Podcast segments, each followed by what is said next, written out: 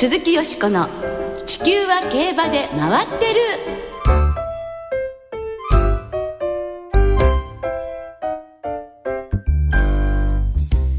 皆様こんばんは。お元気でいらっしゃいますか？鈴木よしこです。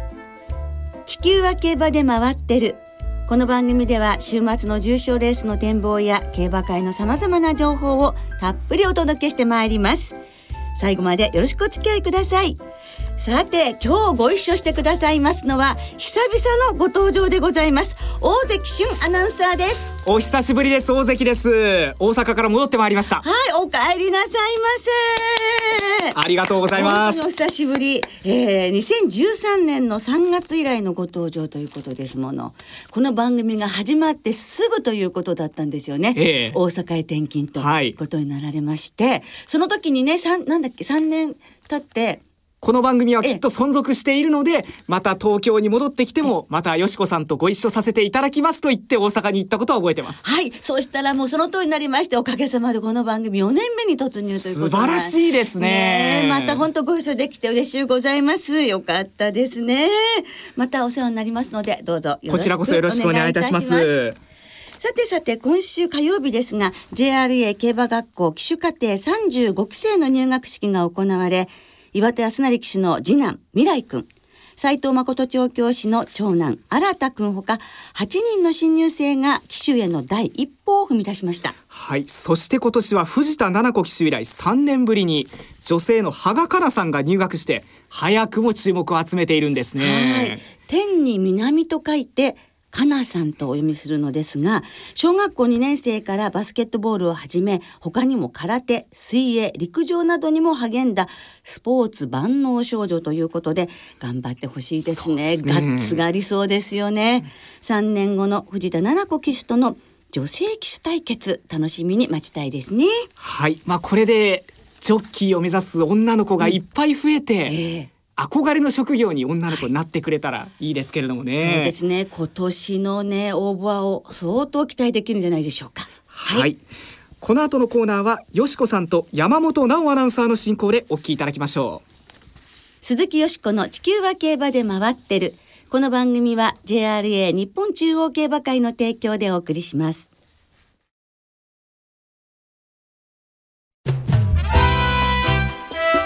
鈴木よしこの地球は競馬で回ってる。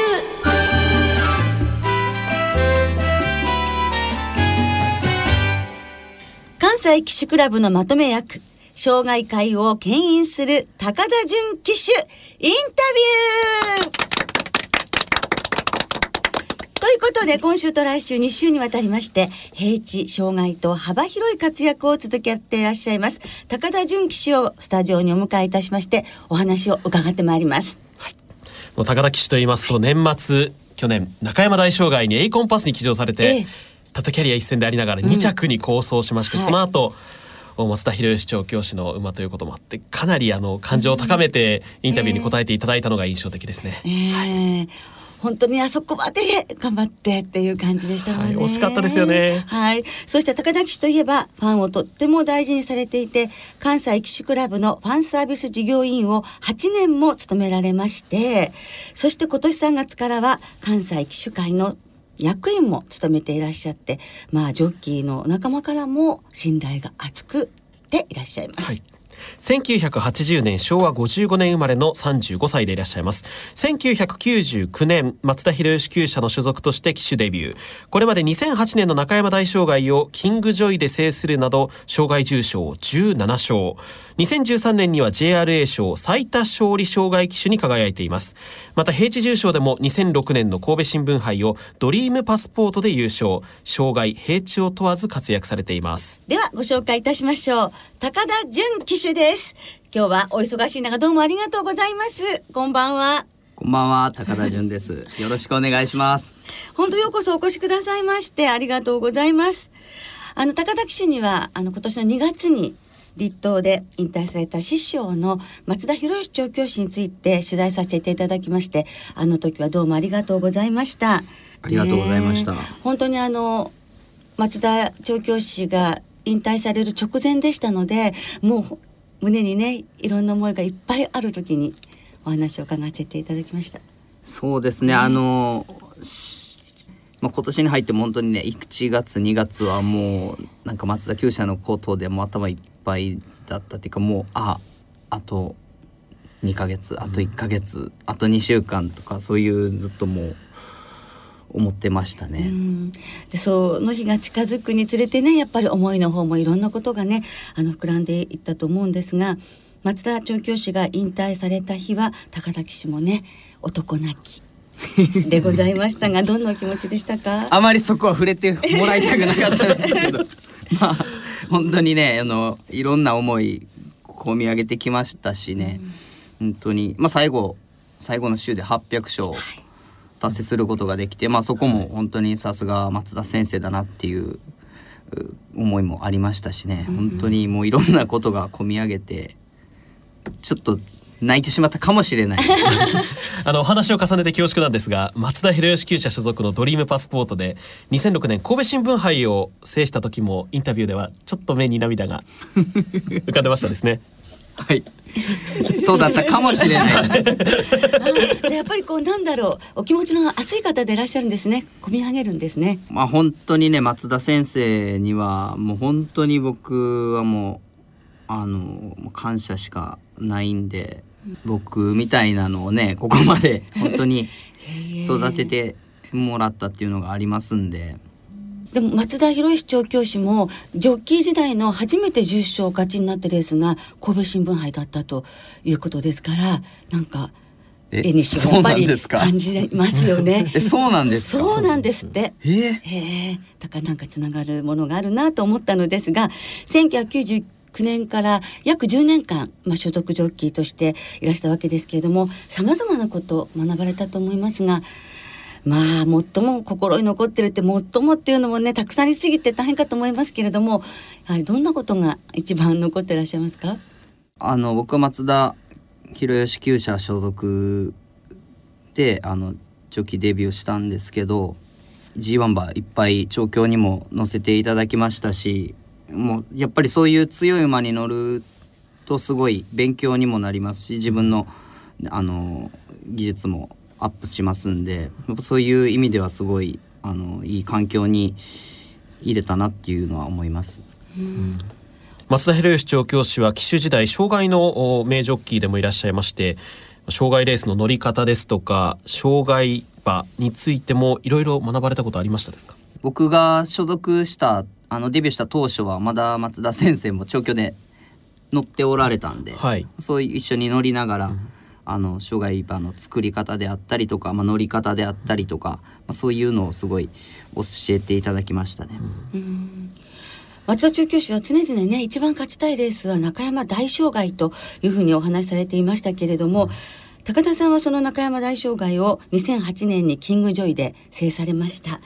ねやっぱ僕も目標にしてるレースの一つでしたし本当に素直にすごい嬉しかったのを覚えてますけど、ええもちろんあの松田先生も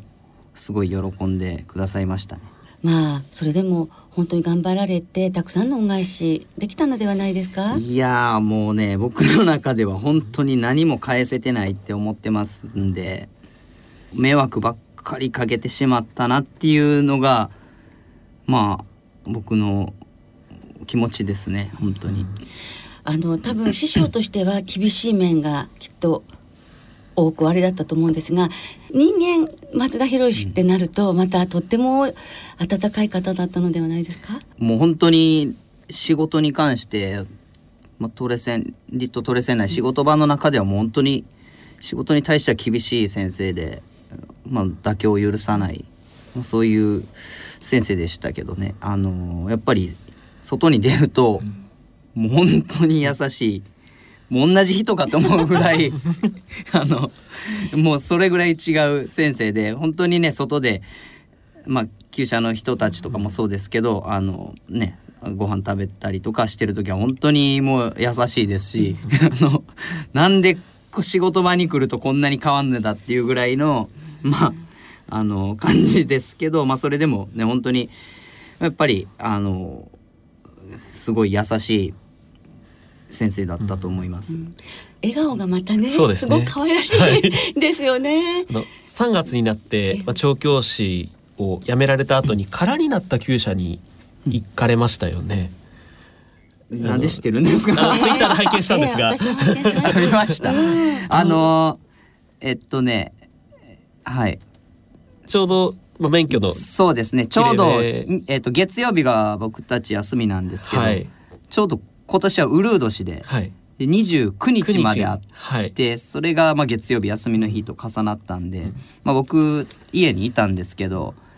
こうやっぱりどうしても2月まだ2月っていうことでどうしてもやっぱりね自分の育った場所に、うん、やっぱり最後を見届けたいっていうのがありましてやっぱり何にも用事ないんですけどこう思わずトル線まで行きましてその松田厩舎最後どうなってるのかなと思って、まあ、行きまし行ったんですけど、まあ、もちろん松田厩舎のもう看板も外されてまして、でまだあの何頭かだけ馬残ってたんですけど、まあ、引っ越し、もうみんな転休他の厩舎に転休し,、してしまっていてもうほとんどの馬もいないですしもちろんあの荷物とかねそういう蔵とかも、もう全部なくなってて。もう休憩所とかももうな全く何もない、うん。まあ、そのやっぱり姿を見た時には本当に松田厩舎はもうこれで終わってしまうんだなっていうのをすごい、まあ思いましたね。うん。まあ寂しいお気持ち。もね込み上げてきたかもしれませんね。なんかツイッターの中であの印象に残っているのは、まあ今まで誰も話したことがなかったけれども、そのフリーになられた時に松田先生があのいつでも戻ってきていいって おっしゃったって。ね、誰にも言ったことないことをここで言うんですよ。でもほら読んだ方はもうもうね、はい、ツイッターで書いてますんでね、まあそれは本当に あのもう僕の中ではもう別に言うことでもなかったのかもしれないですけど、まあねす書いてしまいましたけど、でもその一言ってものすごく大きかっただろうなって思うんですよ、不利になられた時に。そうですね本当にまあ今までずっとね所属してきていきなりフリーになって、まあ、自分がやっていけるのかどうかもわからない状況でねやっぱそういう不安な気持ちがあった中でやっぱりそういうふうにあのもう本当にダメだったらえもういつでも帰ってこいよみたいな、ほん。そうやってこう言ってもらえる自分は本当になんか幸せだなと思いましたしやっぱそういう松田先生のねあの優しさみたいなのはあの感じましたね。3月以降ジョッキーとしての生活は変わりました？その中で。うーんまあ特に意識はまあしないようにはしてましたけどやっぱりあの本当に空いた時間とかねその松田厩舎にフラッと寄ったりとかもやっぱりしてましたんで僕にとっては松田厩舎がホームであるんでやっぱりその一番くつろげる場所でもありましたしそういう場所がなくなるまあ本当に自分のホームがもうない状態になってしまったんで、はい。まあ、そういう意味では、まあ、ちょっと今年は、うん、違う環境にあるのかなとは思います。恩返しの一つとしてサプライズパーティーもお開きになったそうですけれどもいかがでしたか？そうですねこれはあの、まあ、京都のホテルでやらせていただいたんですけど、まあ、本当に先生は僕が思うにですけど、まあ、本当に喜んでもらえたんじゃないかなと思うんですけどね。そして高田騎手ですが現在関西騎手クラブのファンサービスねえ事業委員を8年務めた後ですね今は業務委員福祉事業委員それから馬場保全委員調整ルーム委員なさってらっしゃるそうですね。やりすぎでしょこれ。そして3月からは関西騎手クラブの役員もしてらっしゃるということですからね、おこのもう騎手あの騎手クラブのことだけでもお忙しいじゃないですか。いや本当に僕これ騎手クラブの人にはめられてるんじゃないかなって思うぐらい。ええ僕ばっかりなんか、ええあの2年に1回あのその誰々何々委員誰々みたいなこの、まああの名前が発表されるんですけどその前用紙もらった時にやたら自分の名前多いなと思って数えてみたら4つも入ってなおかつ役員うんということで、ええ。あのお人柄がやはり現れてるんじゃないですか？信や頼されてるってことじゃないでしょうかね。あいつにやらしとけみたいなことやと思うんですけど まあファンのためそして機種仲間のためまあこれからどのような活動をしていきたいと思ってらっしゃいますか？うーんとまあ僕自身があのもともと競馬ファンで、まあ、中学生の時にすごい競馬ファンであのレース競馬場にも見に行ってましたし僕の中ではこう自分の中ではあのファンの気持ちを分かってるジョッキーだと思ってますんで、はい。なのでまあそういう、ね、ファンの気持ちになってこうこうしたらあの喜ばれるだろうなとかそういう活動はずっと、まあ、できる限りしていきたいなと思ってます。というところで今日はお時間になってしまいました。残念。はい。来週はこの競馬ファン出身の高田騎手にはい。障害レースの魅力などいろいろと 伺ってまいりたいと思います、ねえ。高田さん今日はどうもありがとうございました、はい、どうもありがとうございました。来週もどうぞよろしくお願いいたします。ファンの皆さんもぜひ来週もお楽しみに以上高田純騎手をスタジオにお迎えしてお届けいたしました。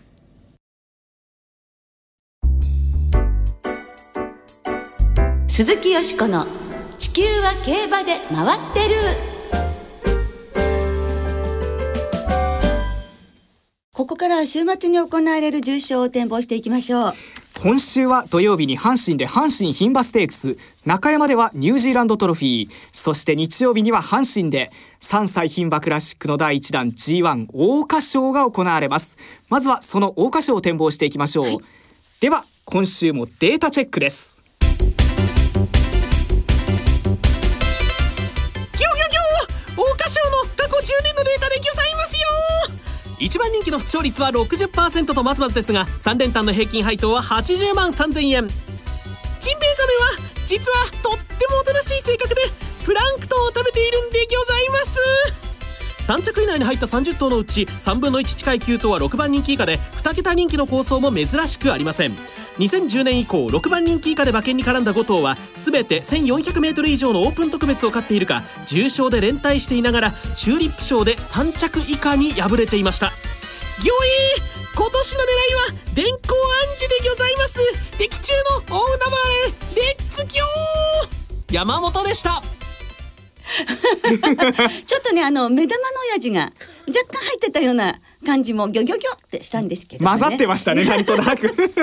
でもねあの本当メジャーエンブレムをね唯一破ってるというそうですね。電光暗示だったわけでございますね。はい、えーちなみに8日の金曜日正午の段階で阪神の天候曇り芝が主でダートが不良。日曜日の阪神は曇りで予想最高気温が20度ということだそうです。阪神は7日の木曜日に68ミリ雨が降ったんだそうですが。えー、さあ桜はよしこさんどうかしらね。満開の桜の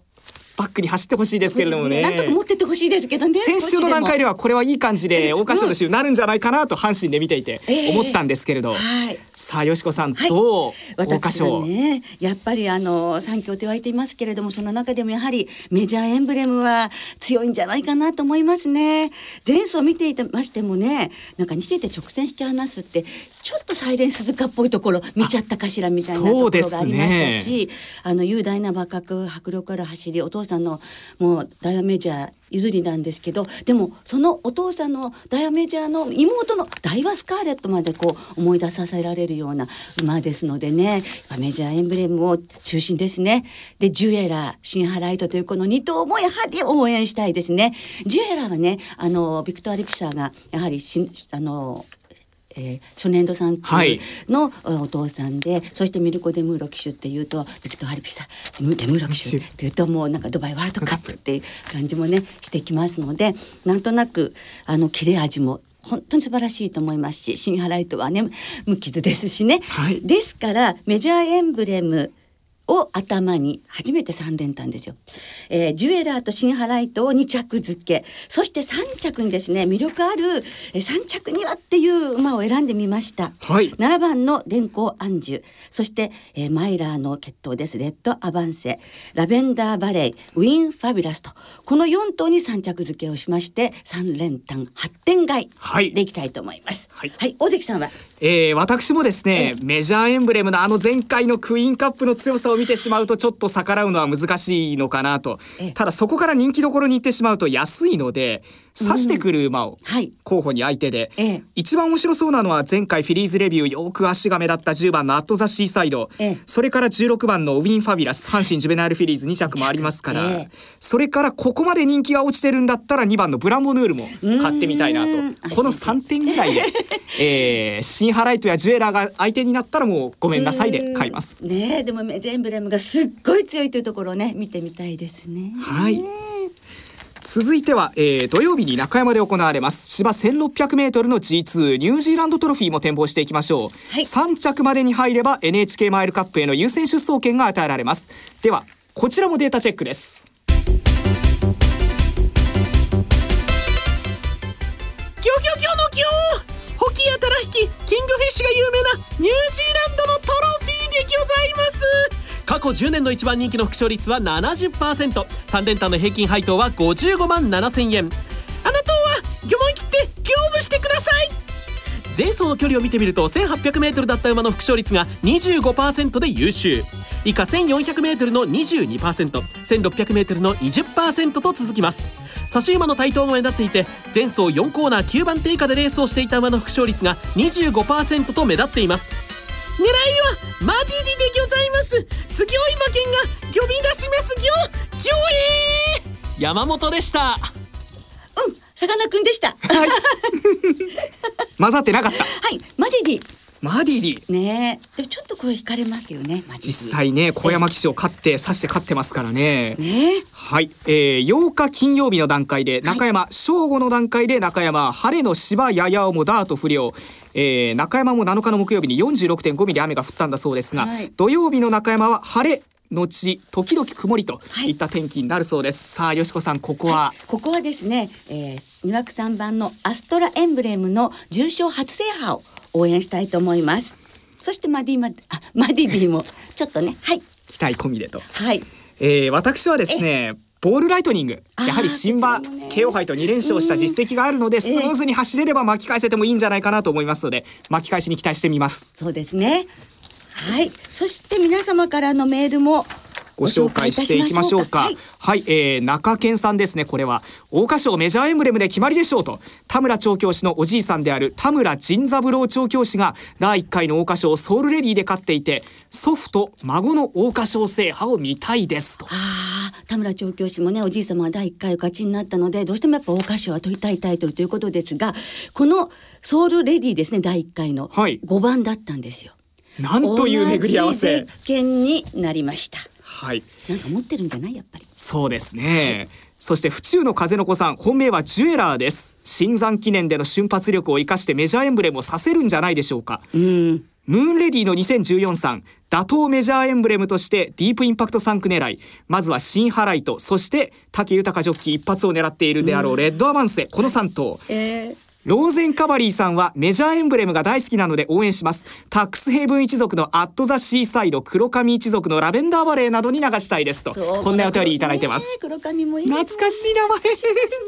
はい、はい、皆さんどうもありがとうございました。来週は皐月賞の展望を中心にお届けいたします。お聞きの皆さんの予想もぜひ教えてくださいね。お待ちしています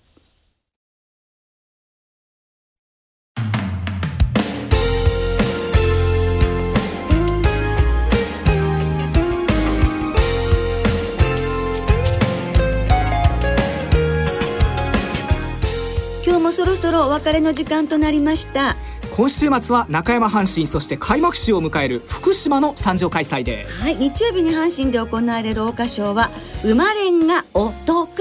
通常の払い戻し金に売上の5%相当額を上乗せして払い戻しされます。はいそして桜花賞の表彰式プレゼンターは大の競馬ファンでもあります藤原達也さんです、うん。最終レースが終わった後パドックでトークショーもあります。ねえなんか女の子のねあの戦いにぴったりなゲストですね。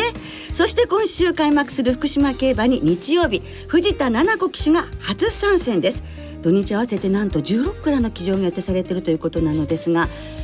菊沢和樹騎手も16クラ予定されています。はい。藤田七子騎手ここまで中央で2着2回は待望の初勝利がはい。本当に待たれます、そして福島競馬場は日曜日にサッカー解説でおなじみ松木安太郎さんが来場。お昼休みはトークショーメインレースの福島民放杯はプレゼンターも務めるとはい。いうことです、そしてプレゼントのお知らせです。今日のゲスト高田純騎手のサインが入った踏み切ってジャンプの T シャツを3名様にプレゼントします。番組のサイトからご応募ください。締め切りは17日の日曜日です。はい。では週末の競馬そして桜花賞存分にお楽しみください。お相手は鈴木よしこと大関俊でした。また来週元気にお耳にかかりましょう。鈴木よしこの地球は競馬で回ってるこの番組は JRA 日本中央競馬会の提供でお送りしました。